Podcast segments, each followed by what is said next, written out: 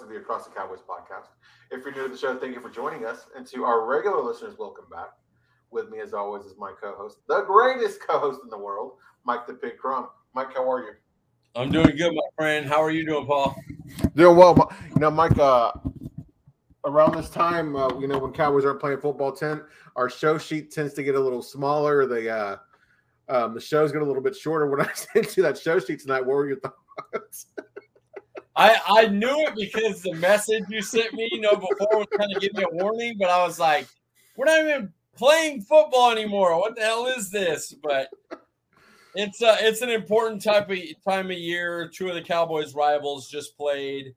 Uh, two of the best quarterbacks in the league and the AFC just played. So, you know, we have to go over it and and it helps us understand what we're going to need to to get to this point, you know? We could look at the two teams and go, do we have a Mahomes and a Burrow? Or do we need to build up a team like Philly and San Francisco have around their non Mahomes and Burrow quarterbacks? So, you know, it, it shows both ways you could do it. It's just will our front office, you know, pull the trigger? Right. Yeah, and, and what's funny is uh, I thought we might be talking more about the games from yesterday, but there's actually quite a bit of, uh, Cowboys related news to discuss tonight. Yeah, there is. I mean, you know, you know, Jerry's going to try to keep us in the news, so he dropped some stuff during the conference title games to keep us interested and yeah it's gonna always controversy of Dak and and you know he's gonna be involved and then there's just there's it's always there's a reason why all the shows always have Dallas in their mouths you know right right very true well Mike before we get into our discussion tonight let the people know where they can find you on Twitter at CD Piglet guys nice and easy I'm gonna turn my heater off too pardon me it. it ain't that cold no worries, Mike. It's it's about to get hot in here, so might maybe a good deal. You don't want to. Uh, I see you got the hoodie on. You might have to end up taking that boy out by the time the show's over. Wakanda forever. What is it? Wakanda forever. Sure, I've worn it before, but I love that. I love this. I still haven't seen the new Black Panther. I might have to watch that. It comes out what tomorrow? What day is it? No, I the thought it was already. It's already on Disney Plus, right? Disney Plus. It comes out on Wednesday. Oh, okay. Wednesday, okay. February 1st. Now, why did they do that? Why did they why did they wait the longest time to release? Why did they wait till February 1st for Black Panther? Hmm. February is an important month for for for people, right? Yes, that a lot. Hey, honestly, a lot of uh, African American people hate that because, like Morgan Freeman, I saw an interview where he was like, "I don't want all my stuff to be put into one month. Like, where's White History Month or Latino History Month, or you know, it's like it's not a big thing, and you know, there, there is. He's like, he's like, y'all could have a White History Month, and we'll we'll just have the rest of the year. So, not everybody likes that. Even the even the Black Panther thing I've seen on Twitter where people are complaining like, just put the movie out like January seventeenth, like you know, the regular timeline. Like you don't have to push it weeks to to make it go on on uh you know Black History Month, but you know, it is what it is. It ain't no big deal in the long run. Mike, for some reason, I don't know why, but when you said White History Month, it triggered a thought, and I was looking on HBO Max for a, a uh, movies for my wife and I to watch tonight, and I saw that American History X is on there, and she's never seen it. She'll never watch it, but I, I think soon we're gonna have to rank like our top five Edward Norton movies. I, I have a feeling that would be both in our top fives. I'd like to think. It's got to be. If it's not in there, it's right on the cusp. I'm trying. If it's not in there, you haven't seen that movie. I I love American History X, but I'm also a huge Edward Norton fan. So I'm just going through in my head. I know what one is. That that is Fight without Club? question. Huh? Fight Club. No, uh, it'd be top. Fight Club would be top three, but not one. Oh, okay. Yeah. He's a good one, man. He's a good actor. Yeah. Primal Fear, bro. Never seen it. Oh my god. You then you can't rank. Then you can't rank until I see Primal Fear. And not, yeah, we can't rank them. Uh, that is the best movie. Have did you watch Glass Onion already? Yes, also good. Probably would make my top five. I like that. I like Rian Johnson. I'm gonna watch that Peacock show he's got. But dude, this show sheet's long enough. Let I didn't mean to get us off track, Mike. When you started messing with the heater, I got off track. But uh, got back to our Twitter handles. You can find Mike at CD Piglet. Nice and easy, guys. I'm Paul Ryan. You can find me on Twitter at Paul underscore Ryan 15. Mike, I hope you ate something good today. It's Meatless Monday. What was on the menu? Uh, this morning I did. I had a breakfast sandwich. Uh, I use uh, the Beyond sausage. I have in my fridge. I have Beyond breakfast sausage. I have Beyond hamburgers. I have Beyond sausage links, and I only use them on Mondays. Like and then today, my plan was hey, I haven't had one of those burgers in a while. Let's do the Beyond Beef, you know, burger mm-hmm. for, yeah. for dinner. And then I ended up, I looked through my my stuff and I had some vegetables that ended up being needing to be used. And so I used those to make a, you know, a vegetable zoodles dish, you know. And so I didn't get the impossible burger in, but maybe I'll do that tomorrow. I like those. Those they're not that bad. A little ketchup, a little mustard, a little cheese put yeah. them on a nice toasted bun. They're, they're they have like more of a meatloaf texture than a hamburger texture. Yeah. But in the end, they they taste pretty damn good. So I'm, I'm I needed to use the veggies though. Those are in the freezer. They're gonna last another few months. Like you know, mm-hmm. there was no urgency to have it. So if nothing else, I'll have one next week.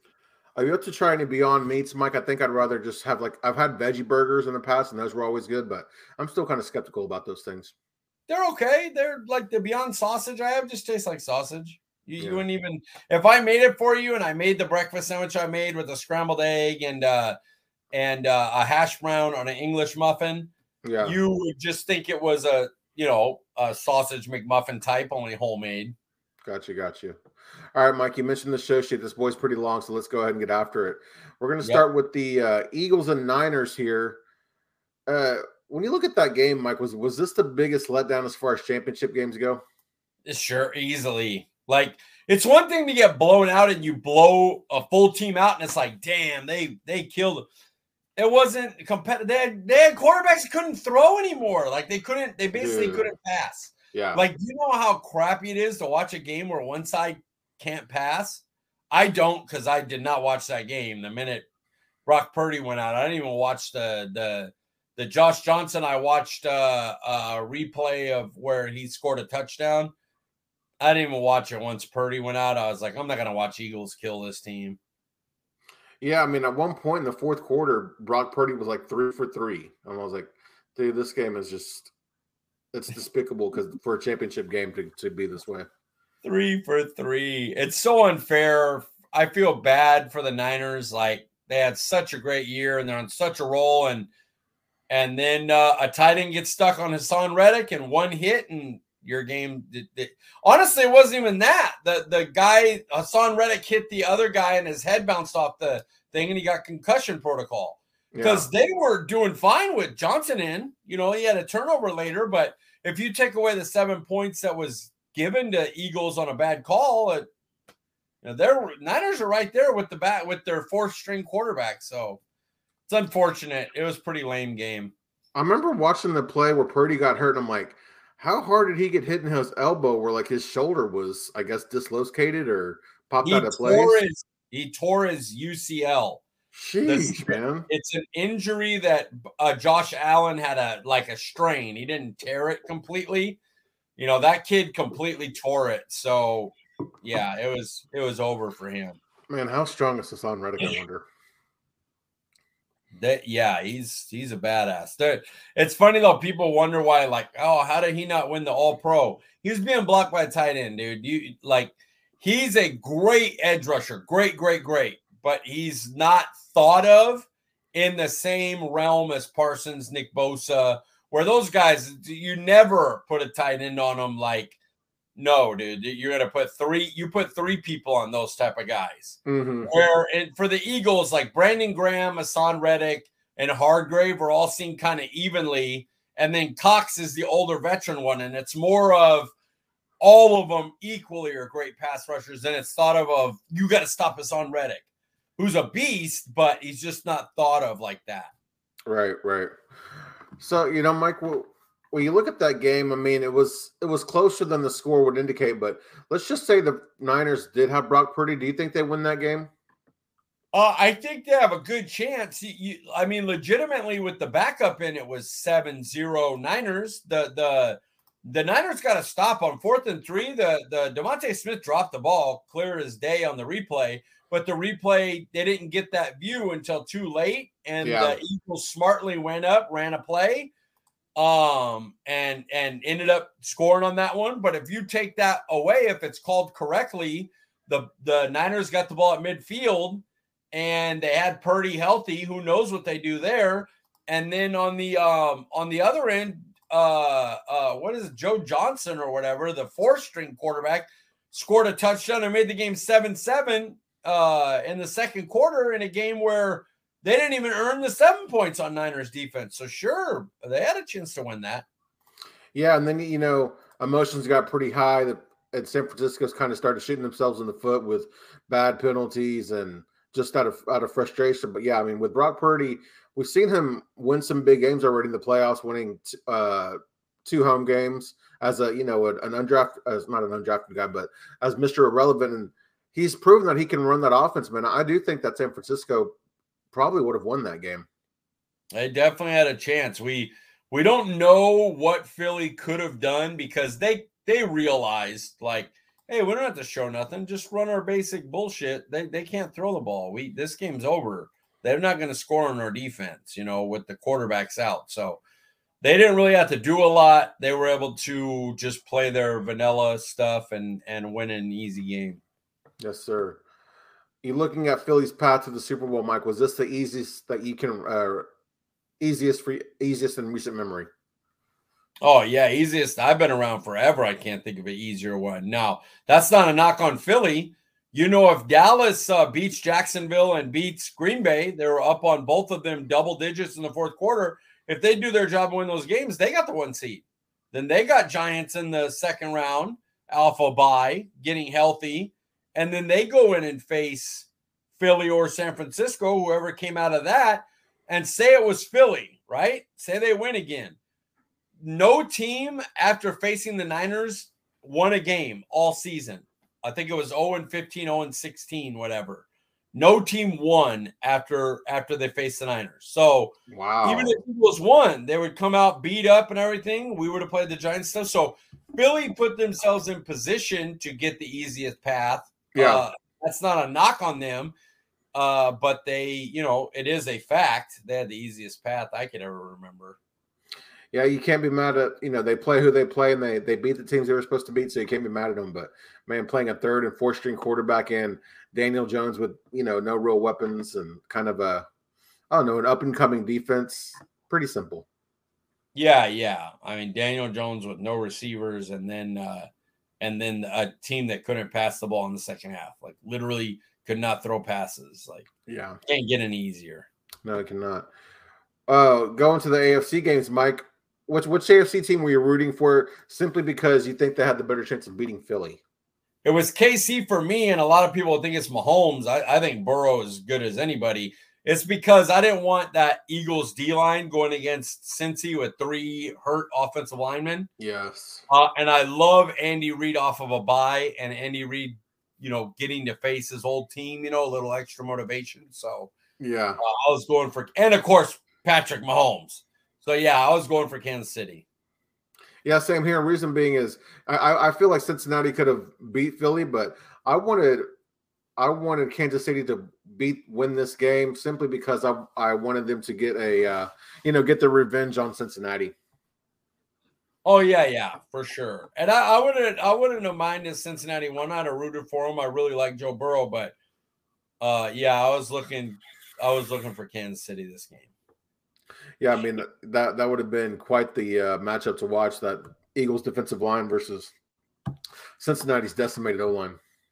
Yeah, I, I already seen uh, what Tampa did to Kansas City when Kansas City lost four offensive linemen.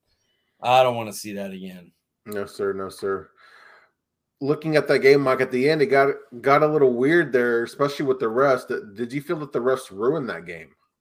I don't think they ruined it, uh, uh, but they definitely were way too involved. Like the the the one play where it was like a full like the play happened, everybody was lining up for fourth down, and then the refs are like, hey, we're redoing the play, and everybody's sitting there going, okay, you know, something happened, they got to redo fourth down. It's like, no, no, no, no, the the, the other play, third, and you're like, yeah. what the hell? that you was know? super weird, dude. Yeah, yeah. I mean the the last play. It's unfortunate in a game like that, that especially that kid played such a good game and he's just trying to make sure the quarterback goes out of bounds. He, you're not going to tell how far you are by letter of the rule. It is a penalty in in nowadays football, but it's such a bummer they had to call that. But really, the weirder one was the because everybody's kind of like, huh, that's weird. You give him another shot on third down, and then they call the penalty. It was like, oh, by the way, they get a first down too. So we gave him another play and then give him a first down, you're kind of like, uh, what, what, what was that about? But yeah, um, I don't think they ruined it. The game was really good. Um, they called a penalty a penalty. I hate to say that because I, if I'm the ref there, I'm swallowing the whistle and going, look, I know he pushed you out of bounds, but I'm not giving you a free 15 yards. It wasn't that big a deal, you know. But they called it what it was. The guy makes the easy field goal, and and it is what it is. Ruin those a little bit strong. You know, for that being a 15 yard penalty automatically, if I wonder, should they make it like reduce it to 10 or even five?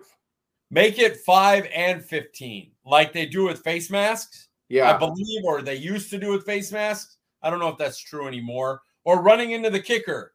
Like if you take out the plant leg or whatever, it's 15. But if you just hit them while you're going through, it's only five. Like they should do that. That penalty, you know, where where it's that should be a five yard penalty. That's like, you know, there's no malice in it. Now you take a guy out over the middle and decleat him and everything. Sure, 15 yards, but I'd like them to separate that a five yard and a 15 yard. Yeah, and another play I found kind of odd was there was one with MVS where he it's like third and seven. He reaches to try to gain that first down, and they they gave it to him. And you see the replay; he's not really very close, and they still gave it to him anyway. I thought that was somewhat strange. Yeah, it looked like when he went down, it was like at least a foot away, and they said that it was touching the line. I was like, man, didn't seem like it to me, but fourth I, am not going to go ruin. But, yeah, yeah, they were they were not great. No, it wasn't. Uh, let's let's uh, get some Cowboys talk in here, Mike. And you look at those four teams. What what did watching those four teams tell you about the changes Dallas needs to make this offseason? Um, for me, I, I think they need at they need minimum one, but realistically two more playmakers. Yep, yep, yep. Uh, you know, especially let's let's consider Tony Pollard on the team. That you know the the franchise tag numbers came out. It's going to be 10 million. It's less than what they're paying Schultz. So just flip that over to him. It's uh it's almost the same exact they, of money they make by cutting Zeke post June 1st.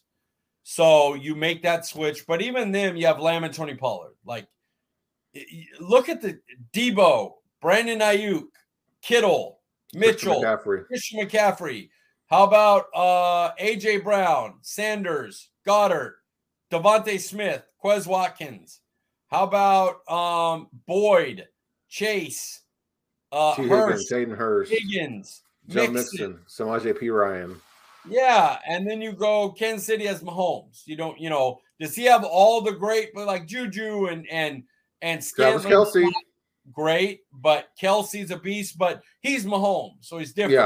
Yeah, yeah. But all the other teams just have like you can't line up one on one with them and and like try to man them up and everything. Like they'll destroy you. So, you know, yeah, they need two more playmakers. I would say they need a big play defensive tackle too uh, Cox and Hargrave, uh, uh, Chris Jones, Armstead. Uh, what's the one? Chris Jones. Chris Jones, a Dude, monster. filthy, filthy monster, bro. And uh, Bengals are the unique one. Like when I look at Bengals, I don't see anybody on their defense, and I'm like, oh, I got to have that guy. They just play good collectively, but the other three all have monsters at defensive tackle. Yeah. So and I'm not saying that Osa doesn't become that in year three. Maybe he does, but if not him, they need to get one. That that's mm-hmm. one of the things the defense is missing. Yeah, absolutely. That was my answer. It's pretty simple. We need some more playmakers, Mike. Yeah, uh, clearly, clearly need playmakers. Okay, uh, ranking Dallas along with those four teams, where would Dallas rank? I probably have them fifth. Um, could they beat Philly? Sure. Would I say their team's is good? No, their team overall is not as good. Um, I think they could beat them if Dak plays like up to Dak's potential. I don't think Hurts. If Dak and Hurts both play their best game, Dak beats them. He, he's he's he's really good when he's at his best. Where Jalen Hurts kind of has a great team around him. And so, I mean, you've seen versus the Niners, he was missing passes to guys that were just running open. He missed a few of them. Um, he just doesn't have to do a lot right now because there's no threat to him. So uh maybe beats them, but I mean, Niners, they beat us two straight times. They you know, they just I I can't put us above them. And the two AFC teams are are they have killers at quarterback. They're monsters. So I would put us fifth. I don't think I don't think we're as good as those four yet. You know, for me, Mike, I had us at fourth, right above Kansas City, simply because our defense is better. Our defense is better, but I mean they got Mahomes. That's fair. Very, very fair. Okay, Mike you look, we are talking about playmakers earlier. You look at this Dallas team, what and they're they've been known to take, you know, favor favor running backs. What would it take for you to take another running back in round one with this team? I I don't think I would. I don't think there's anything they could do to make me want to. I I can't take a first round running back. I just for me the position. If the player's elite, best at his position, great you get what three to five great years out of them. Uh, I just can't value a first round pick like that. I would rather take the, and I understand that you could get a corner that is Kelvin Joseph and not be any good, or Taco Charlton. But if I get a corner or a lineman or a linebacker or somebody, they could have, if they're elite, they're best of the best, you can get 10 to 12 years out of them. Running back, you're just not going to get much more than three to six years, like at your best. And so for me, I um uh, I want a first round pick where there's a good chance I get a second contract out of them. Yeah. And I don't do that with the running back. So that's not for me. Mike, I would take a first round running back if we traded back into the 30s and we had a big off season with some higher tier free agents, like we filled some holes with some real players. Then I'd be okay with taking a first round running back. That would make it less like because we got an extra pick. It was really the bottom of the first round. We went out and got a receiver and an offensive lineman that are starters right now that that can make plays for you. Then at least it's palatable. You're yeah. like, okay, you know, add add uh uh the the kid from Texas. Bijan. Uh, yeah, add him to this lineup with another wide receiver that a a Odell Beckham, whatever, you know and a big lineman that they got, a big, powerful left guard they signed, and you're sitting there going, "Oh, okay, you know, hey, this offense is pretty good." You know, I can understand that. I just, man, I, I hate the idea of using a first on a running back. But you know, you say that it's interesting to me that you you would want to spend ten million on Tony Pollard. Well, it's like the Schultz thing. I I don't want to sign him to long term. Yeah, I need a guy that next year I know CD's got some help. Like, right. you get rid of Tony Pollard, you're talking. There's not those playmakers at receiver in this free agency pool. There just mm-hmm. isn't.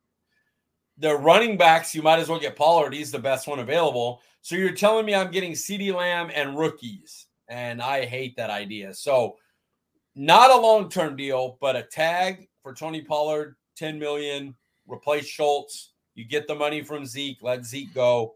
Uh, I don't mind that. I, I think you got to have some playmakers. Fair enough. So we had some good news this week, Mike, and one being we bring back we bring back Dan Quinn, and he said that uh his heart's in Dallas. He wants to win a Super Bowl. He'll Super Bowl here. Excuse me, guys. How do you how do you how'd that make you feel hearing Quinn say I, that? I felt like Jerry Jones said, "Listen, MM's got one more year to win me a Super Bowl, and then you're the coach. Oh, so, that's really you really think it's like that? Yeah, I told him I go. He goes up to Dan Quinn. He goes, "Listen, if we don't win, you're going to be the head coach. If we do win, everybody's going to want you because you just won a Super Bowl as a defense coordinator of the Cowboys, and you're only going to get more opportunity. So it's a no lose for you. You either you, you're getting a job either way after this year. You're getting a job leaving Dallas as a Super Bowl winner or taking over for Mike McCarthy. So that's how I felt when when Dan Quinn came back. That is an interesting way to look at it, Mike. Uh, I like that, man. Thinking outside the box there. For me, I was I was relieved because we bring back Quinn. I was excited, of course, because we're bringing back Quinn, and again, very happy because Quinn's staying here in Dallas, staying with Micah, continue to develop him. You know, the the guys love him. It seems like he has a pretty good relationship with with Dak as well. So with Dak as well, excuse me. So yeah, I mean, I was very excited. Yeah, I'm pretty ecstatic about that. That that's a huge huge year three move. So, Mike, I was watching the Kansas City game last night, and I, uh, for I was talking to my father-in-law, and he mentioned something about Kellen Moore, and I don't know what made me look it up, but I, I found out during last night's game that Kellen Moore was not returning. What were your thoughts when you heard that news? Uh, I this is again, this is another Dan Quinn like theory, and my I have I did not confirm this. I didn't talk to anybody about this, but I believe as at not to be trite, Mike White has said there's restrictions on this offense. We paid a running back a lot of money. Dallas wants to win a certain way. Their front office wants to win a, their way so that they can take credit. And I believe that they said, "Hey, Kellen, we'll have you back if you want to, you know, play ball our way again, you know, and and do what we do." It's like if you don't, you can go out and look for another job. And he went and you know San Diego right away or Los Angeles Chargers right away said you got you know Keenan Allen, you got uh uh Mike Williams, Jordan Mike Williams, running back, Austin um, Ekeler, Austin Ekeler, you got Justin Herbert, and you got Rashawn Slater and and and a decent offensive line, and you won't get restrictions. And Kellen Moore came to him and said, "You know what? I think I'd like to go to the Chargers and kind of get away from here. And they mutually agreed to part ways. That that's just my belief on the on the subject that that if Moore wanted to stay, he would have stayed. And Moore was like, nah, dude, it's my time to get out of here. Really, again, so kind of going conspiracy here, thinking that um, Moore was limited by the front office.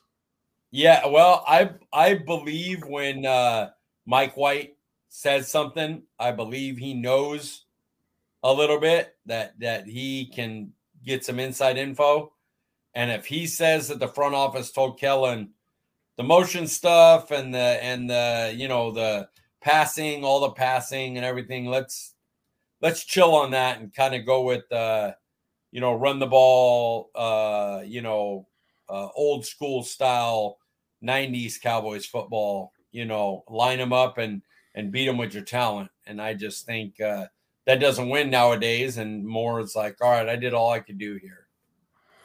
Mm, yeah, I remember Mike saying that last week. So I don't know. I didn't really feel that the offense ran that way this year. Do you? Uh, there were like there would be a game where CeeDee would motion almost every play, and then the next two games you wouldn't see a motion at all. It's like what what is happening right now? Gotcha, so gotcha. it's weird. It's it's tough. You know, I, I, was shocked because he hadn't been hired as a head coach, and I never would have guessed that Dallas would fire him. It was nice to know that they parted on, you know, mutually. But I was I was shocked, Mike. Yeah, you know, uh, once once he didn't get hired as a head coach, that's where my theory comes in. It's like, why wouldn't they just keep him? You know, I just think that it was more him wanting to go than than them wanting to get rid of him. Yeah. So when you heard that Moore wasn't returning and that Mike McCarthy would take over play calling, did your feelings change? Uh, no, I, I they didn't. I think this is like the last stand for Mike McCarthy, so he's going to go out on his shield, and uh, you know he'll take care of the play calling and everything. And and um, if he's going to go out, he'll go out, you know, his way. And um, I think he has more of the trust from the Joneses, and maybe he can do a little bit more than uh, Kellen Moore was allowed to. What do you mean by that? Uh, meaning that if he wants to not have the ball go to Zeke half the time, that he can have that guy off his team for cap money and he can draft the receiver first round and he can tag Tony Pollard and he can go at this with his way and see if he can get us further than uh, Moore has been able to. Hmm. What What are the chances you think he can do that? Good. If you look at his numbers in Green Bay before he gave up the play calling, it's pr- pretty friggin' good numbers. In 2015, he gave up the play calling. They kind of went downhill from there. So, uh, you know, hopefully, uh, hopefully he's able to uh, adjust like he like he has been so far here, and uh, and you know he can get the job done. Do you know? Do you think that Dallas should hire another offensive coordinator? Definitely. It's you know, we still need Mike McCarthy to be the head coach. Like, yeah, you know, we need him to do the duties of the head coach. And I know the defense is Dan Quinn's and he's going to be calling plays. But while he's going over head coaching stuff, we need an offensive coordinator there to set up the game plan going forward, do all that stuff. So it's not stuck on McCarthy to do that when he's trying to deal with the whole team. Yeah, take some responsibility off of McCarthy. And also, I think it's important to have, you know, a second voice, a second set of eyes to kind of look at things and maybe say, hey, I know you see this, but, you know, I was watching some film. What do you think about this? I agree. I agree 100%. The, the, the better they can get uh, coaching wise, as far as the tree of coaches, yeah. the better the uh, team will be for it. So this is going to be Dak's third offensive coordinator. We, you know, we saw Scott Linehan, and he had some, you know, minor success with with him, but kind of when it was forcing Dak to be a become a pocket passer. And then we saw Kellen Moore with Dak, and he elevated Dak. But what, what kind of offensive coordinator do you think would be best for Dak? Offense and offensive coordinator. Um, I think someone who makes the offense easier on him. Yeah. Like uh uh, can scheme some guys open instead of just, you know, hey, we're all going to run uh, the curls here. It's cover three. You just got to look and find the right guy fast enough before the defense gets in the zones and stuff. Like exactly, that's yeah. rough. You, your quarterback has to be perfect. And a yeah. couple games he was the Philly, the second Philly game, the one he played in Tampa. Like yeah. there was a Minnesota. There's a few games where he just killed people, but like help him. Like it's all right to help him. You yeah, know, help him get people open. Yeah, that's one thing on uh, Kurt Warner's quarterback confidential. He just says that you know a lot of Moore's route concepts they you know they weren't favorable to the quarterback or to or to the receivers. Yeah, no, it's if like a lot of times T.Y. Hilton was open in this Niner game as we talked about last week, but what progression was he? You know, so he's got to look, look, look. By the time he gets that progression, yeah. pressure's in his face. You know, he doesn't get there in time. You know, the, he it's just it's too much on the quarterback to do that. You got to help him out some. Man, I can't imagine Kyle Shanahan and Dak Prescott together, dude. If if Dak Prescott's a 49er, they win Super Bowls for a long time. Oh man, my God. I, I would not be mad about watching that to be honest with you. Me neither. I'd love Dak to to win. He's a great human being. For me, uh, you know, as far as offensive coordinator goes, I like your points, Mike, about making the offense easier. I think someone who challenges Dak mentally, I think he would respond to something like that. I, I think that'd be a good one too. Yeah, when people when people asked why I wanted Moore fired up, because I'm a Moore fan. I don't I don't think he's a bad OC. I had no problem keeping him if they did. But when they asked, "Do you want him back?" I was like, "Not really," just because I want to change the the voice in the ear of Dak. He yeah. seemed to regress a little this year. I want to get a new voice in there and somebody who can, you know, do something different for him. Jesse Holley seemed to think that Dak had Dak and Kellen Moore's relationship had peaked. And reason being that wasn't going to go any further because it was a, a peer-to-peer relationship, not so much like a superior to player type of relationship. Absolutely. They were both backup quarterbacks for the team yeah. in 2016, Dak's rookie year. Mm-hmm. Now it's you know five years later, six years later, and uh and you know he's still he's just his you know he's calling plays and everything, but he's still that it's still that going to be that relationship. Exactly. You know, yeah. Not somebody in there that could tell him what's what. Right. Right. You know, uh, yeah, I guess we'll we'll talk about that here in a minute. So I'll, I'll keep us on the show sheet, Mike. We're making good time, actually. I'm surprised. Uh, you look at a lot of the quarterbacks, and you know when they when they bring in new coaches and coordinators, the quarterbacks are part of that process. Do you think that that should be part of the process of you know having make helping make the decision of the, who the next offensive coordinator should be? He's absolutely got to have input. Yeah, I mean, why why have him if you're not going to? So yeah, he, he I'm not saying he should go. I want him over him. Yeah, but they go, what do you think of this coordinator? What do you think of this coordinator? What do you think fit wise? You know, mm-hmm. and and that's fine. Get get information like that, but uh, you know, he doesn't have to make the decision, but he has to be part of the input. Absolutely, I agree 100. percent I mean, you see guys like Russell Wilson, Aaron Rodgers, all most franchise quarterbacks these days are having that sort of input. So yeah, it's only it's only right that Dak does as well. Mm-hmm. I agree. I know this is probably a conversation we'll be talking about a lot, talking about a lot in the offseason, Mike. But uh, is there an offensive coordinator you would like to see here in Dallas? I don't have a name, but for me, um, someone who can creatively put a run game together. Very important that you know Zeke is very unlikely. I just don't see a way you could keep him, even yeah. if he takes a pay cut. He just he doesn't have it. I feel bad about that, but he just doesn't have it. So you're going to be talking about maybe a Tony Pollard lead back, a Davis. Uh, I don't know if Dowd or a rookie will get in there, but you're talking about a whole new backfield and an offensive line that's re that's rebuilding itself, regrouping. You know, Steele's got to come back from injury. You got Zach. You got newly named Pro Bowl replacement Biadasz. Left guard's probably going to be brand new, or left tackle if they get a tackle and Smith moves back to guard. So I'd like a creative uh, uh, run game caller, and I'd like a guy who could scheme uh, uh, pass catchers to get open instead of just relying on the quarterback to make the right reads every time fast. Do you, do you have a name in mind? Not yet. I've been doing too much college stuff that I haven't really gone over who's going to be available. And I don't, really don't want to get an old school one. Like I know G- Gary Kubiak's great creative run caller. He would work great, but he feels older now. Like yeah. someone new. So I need to look that look into that more. So uh, you know, shout out to Tyler Biadasz. I know you said just newly announced uh, Pro Bowler. I mean, even as an alternative, Mike, that's that's great for Tyler Biadasz, dude.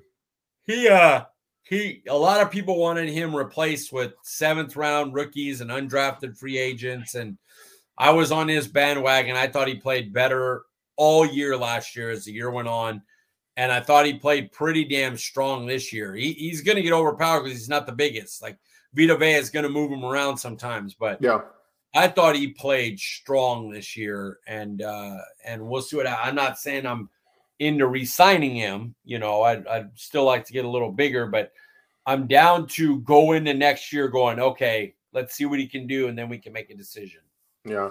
So as far as a new offensive coordinator, who I would like to see, Mike, this is probably some low hanging fruit. I hadn't done a lot of research on it, but a name that came to mind who's had some success with mobile quarterbacks, he might probably be the that would be the best mobile quarterback who also has an arm, in my opinion. What do you thought? What do you think about Greg Roman? Oh, not bad. I, uh, you know, he'd have to come in and say, "Hey, we got a pocket quarterback now. Now he can run some, yeah, but we're not designing runs for him. So what are we going to do? You know, can you are you a only design quarterback runs guy? Like we base our passing game around the fact that the quarterback runs. Yeah, and if he can get past that hurdle and show that, you know, the running game is creative without the quarterback being involved and good and then we can win from the pocket with his offense, I would be down. I think he can. He's creative enough to get the most out of your receivers too. He, he's he is a fantastic run game coordinator that didn't have a lot of weapons or a QB that threw very well, so we couldn't test his his uh, offensive ability. Hey, but he did. Um, you know, he did a lot with uh, with Tyrod Taylor, and man, he he was there for Lamar Jackson's MVP season. So that says a lot. Yeah, I agree. I would have no issue if he was the guy. I just if he's not calling plays, you know, what what's what overall more value can he bring? Got you, got you, got you. All right, Mike. Here we're going to talk about your views from the sidelines, and I'm curious: is Justin Herbert a better fit for Kellen Moore's system? I'm going to go back to my conspiracy stuff, and I'm going to say not having to like hand the ball up the middle to Ezekiel Elliott is going to be what has him doing better. Like being able to go out and use Ekeler, Williams, Allen um, to his extent with a really good young quarterback with a really good arm. Yeah. Um, I think it's not like, oh, he's got Justin Herbert over Dak, so now he's going to be better. But it's more, I trust the, the Chargers to go, do what you got to do, Kellen, and, and we'll go from there. Where I don't trust our off, our front office to allow that. It's pretty sad that we're having this conversation again about the front office limiting Kellen Moore in the offense. I know it's it's we'll know this year because there's I don't care what kind of discount he takes. There's no reason to keep Ezekiel Elliott. If they keep Ezekiel Elliott and they continue that we go as Ezekiel Elliott goes, that's yuck. Shout out to our guy, uh, SDQ Flight Crew, our boy LP, the Heartbreak Kid. Ever since he left the show, Mike, it hasn't been the same, but he liked the title of the show, Mike. Uh, uh, Mitchell, shout out. Mitchell read his uh, article. I don't know if it's directly his, but there's an article on blogging in the boys that he was in, and Mitchell was tell. I haven't had a chance to read it. Sorry, LP. I, you know, I'll get to it when I can. Um, but he uh he told me that like, yeah, I seen that your old uh your old uh, partner, the the third person of the of the group that moved on, he was involved in that article, and I was like, yeah, he writes for blogging with the boys, and he was like, oh, okay, cool, yeah, it came up on my on my stuff, and I read it, and I was like, good. I was like, do you read mine about the offseason? He's like, I'll get to it you know, Mike, I'm not saying that this podcast is the is the only reason why, but when people come on this podcast, good things seem to happen when they when they leave or afterwards. That's right. I mean, just look at Tad Prescott. What was he before he got on here? Look at Kate, uh, KT Fun Tweets, Dalton Miller. I mean, what were those guys doing? You know what I mean? Yep. Uh, I know um, we didn't have her on, but um, God, is it Aisha Moore or Aisha Curry? I need uh, no, no, no. It's a Cowboys lady. She's on the draft show now, and she had just started, uh, moved up and became a writer for Cowboys.com. Kind of when Helman left, and yeah, now she's on the draft show. And man, I'm I'm so sorry that I don't have the exact at, uh, but I will get it for next week so people know it. And anybody that watches the draft show, y'all know she's she's new. Her first day though, she picked a uh, uh a pet cat that's not coming out this year. So welcome to the draft show. That that happens a lot. That is not a a a oh she only did it because she's a rookie. That happens to one of them almost every single year, and they don't do it intentionally. They say it, and then it comes out like, "Hey, uh, yeah, she's not that that person's not gonna come out this year." It's like, oh shoot. So yeah, it was a nice welcoming. It's like it's like a honorary thing to join yourself to the club. Yes, sir. All right, Mike. Here we are with one word. Give me one word for uh, having a new offensive coordinator in 2024 has me feeling blank. Uh, in 20, like as in in 2023, I mean, we have excuse a, me, 2023. I'm sorry, Mike. Okay, okay, okay. That's what I had written down. So I was like, wait a minute. Because I would be like, I'd feel bad. Uh, you know, we lost the guy one year. He must have been terrible. Um, I would say that my uh my answer would be meh and the only uh, reason is because I, I need the weapons. Like yeah. if we don't if we don't have the Boyd, Higgins, Chase, Hurst, Mixon, you know, if we don't have the if you have Pollard, Lamb, Micah returns to form, Jake Ferguson takes a step up for Dalton Miller, and you get a rookie at 26 that's a beast now I'm like, okay, let's see what this OC could do, you know, to help out Mike McCarthy calling plays and stuff. But yeah. if you go into next year and, and your answer is, you know, signing T.Y. Hilton, which I, in my article that's out right now, uh, I want them to do, but like that and, you know, get one more playmaker and bring back Tony Pollard and, you know, So it's meh until I see what weapons they have around Dak. I don't really care about the offensive coordinator. I'm feeling ang- it has me feeling anxious, Mike, because I don't know what to expect. I mean, here we are again at the end of the year. We're talking about the front office dictating what type of offense we run. That that didn't make it any better for me. Yeah, I know. I I hate it. I hate the fact it's like, and you just know, like, why are we running these run plays? Like, like, ugh, it was frustrating. But you know, the front office paid one guy a whole lot of money, and they were trying to not look so foolish on it.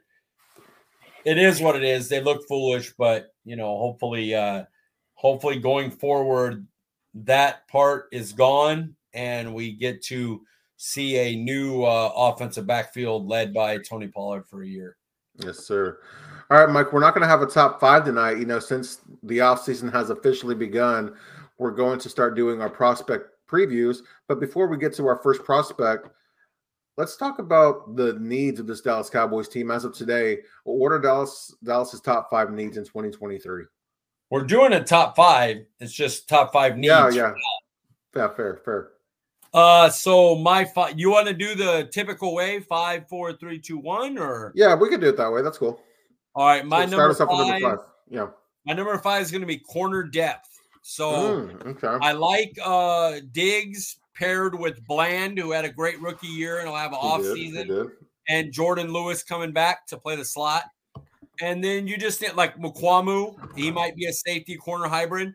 So Right. maybe another top hundred corner, somebody in the second, third round. Uh maybe even a day three guy like Bland that just happens to, you know, hit. He fits what we are, but we definitely need one more good body there. So corner depth, because if anybody gets hurt, now you're talking yikes mode.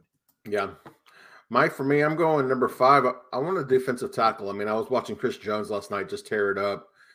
We don't have a, a difference maker, a difference at defensive tackle. I like Osa Ziggy Neville Gallimore, he had a he had a down season, but I think we need a difference maker there to really set this defensive line apart from the rest. I agree, one billion percent. Oh, I like that. I like that. All right, number four on my list, Mike. I know we have Micah Parsons. He's not really a lot. He doesn't really play this position. We have a lot of hope for Damone Clark. LVE had a good year, but will he be back? We don't know what we have in Jabril Cox. He looks like a special teams player. I'm going linebacker.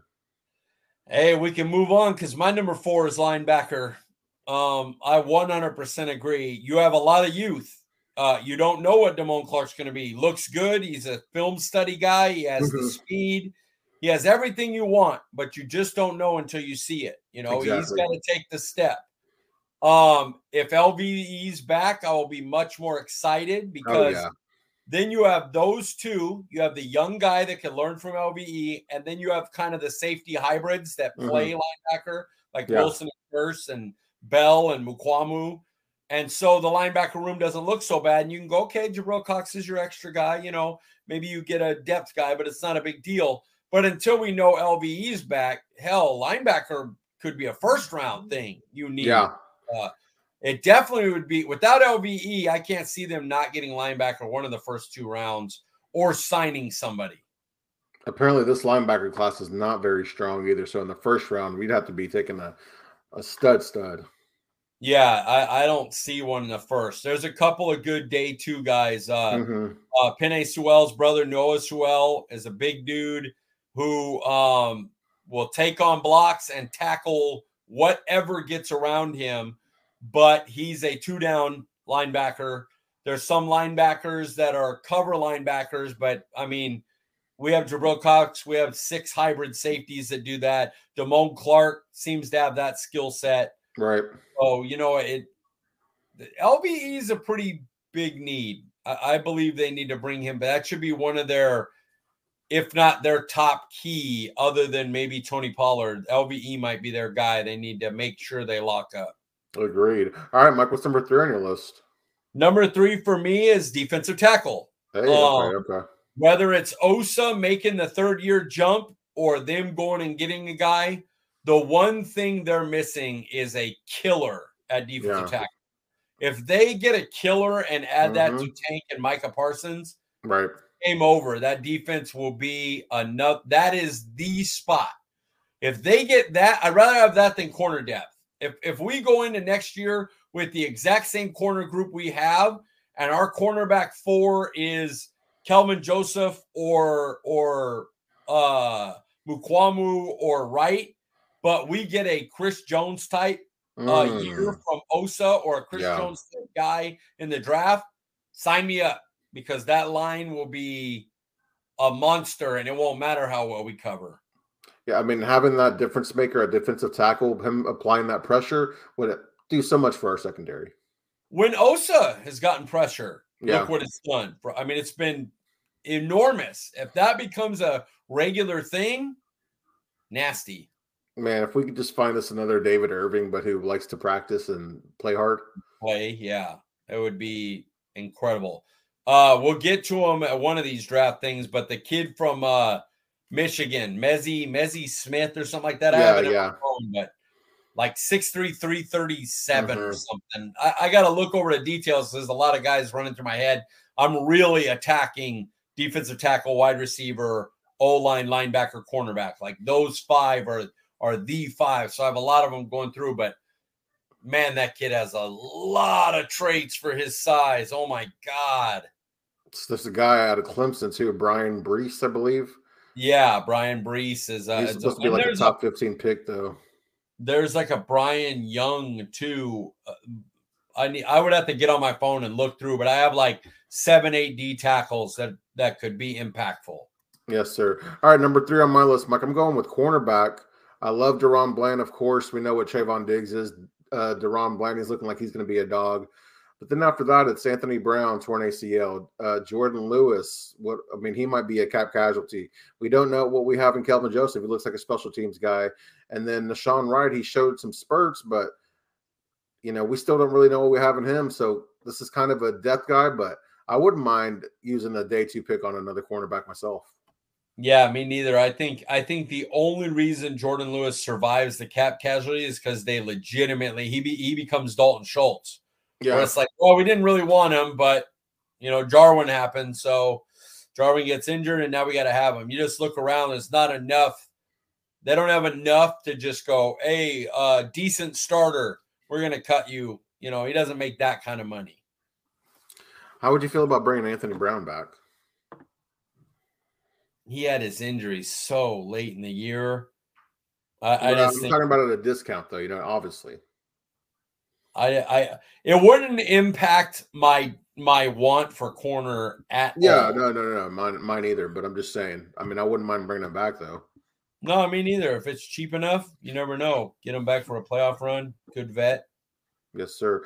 All right, Mike. Number two on my list. I'm going with running back. Running back. Yeah, they especially if they don't have Pollard. They they they if they don't have Pollard, they're probably going to be going against me and looking for running back in the first round. I hope not, man, because there's some guys on that day too, like a Sean Tucker, Tanks Bigsby, some guys like that that would be just fine. I don't think I added that, but running back is definitely in my top positions I'm looking at, you know. So uh yeah, I'm sign me up. I think I'm trying to think of the kid's name, Noah Noah Cross or something like that. Damn, I have so many going through my head, but yeah, there's a few running backs I looked at that are that are day like third to fourth round picks that could be really good. Yeah. All right, Michael's number two on your list? Number two on my list is another offensive tackle. Well, I put another Tyler Smith. The reason I used him is one, I want a power guy. I don't want Linderbaum or Biadasz or but I want power. I want a big mauler type. And then I want him to either be a guard or a tackle. If the Mhm. guy you get's a guard, Tyler Smith's your tackle. The guy Yeah. you get's a tackle, Tyler Smith's your guard right, either way, I need that left side secure because I have a feeling Steele's going to get a pretty good deal. Uh, if not this season, he's restricted uh, next year. And then Zach Martin's got another probably three good years in him. Biadasz is getting his first Pro Bowl and he's lined up for next year. Mhm. So just get me one left side player that's a big monster, and uh, and I'm very happy, that big boy out of Georgia. We were talking about him the other night, man. bro. Let's go. I'm All right. Mike. Who is number one on your list? Number one is another offensive playmaker, pass catcher.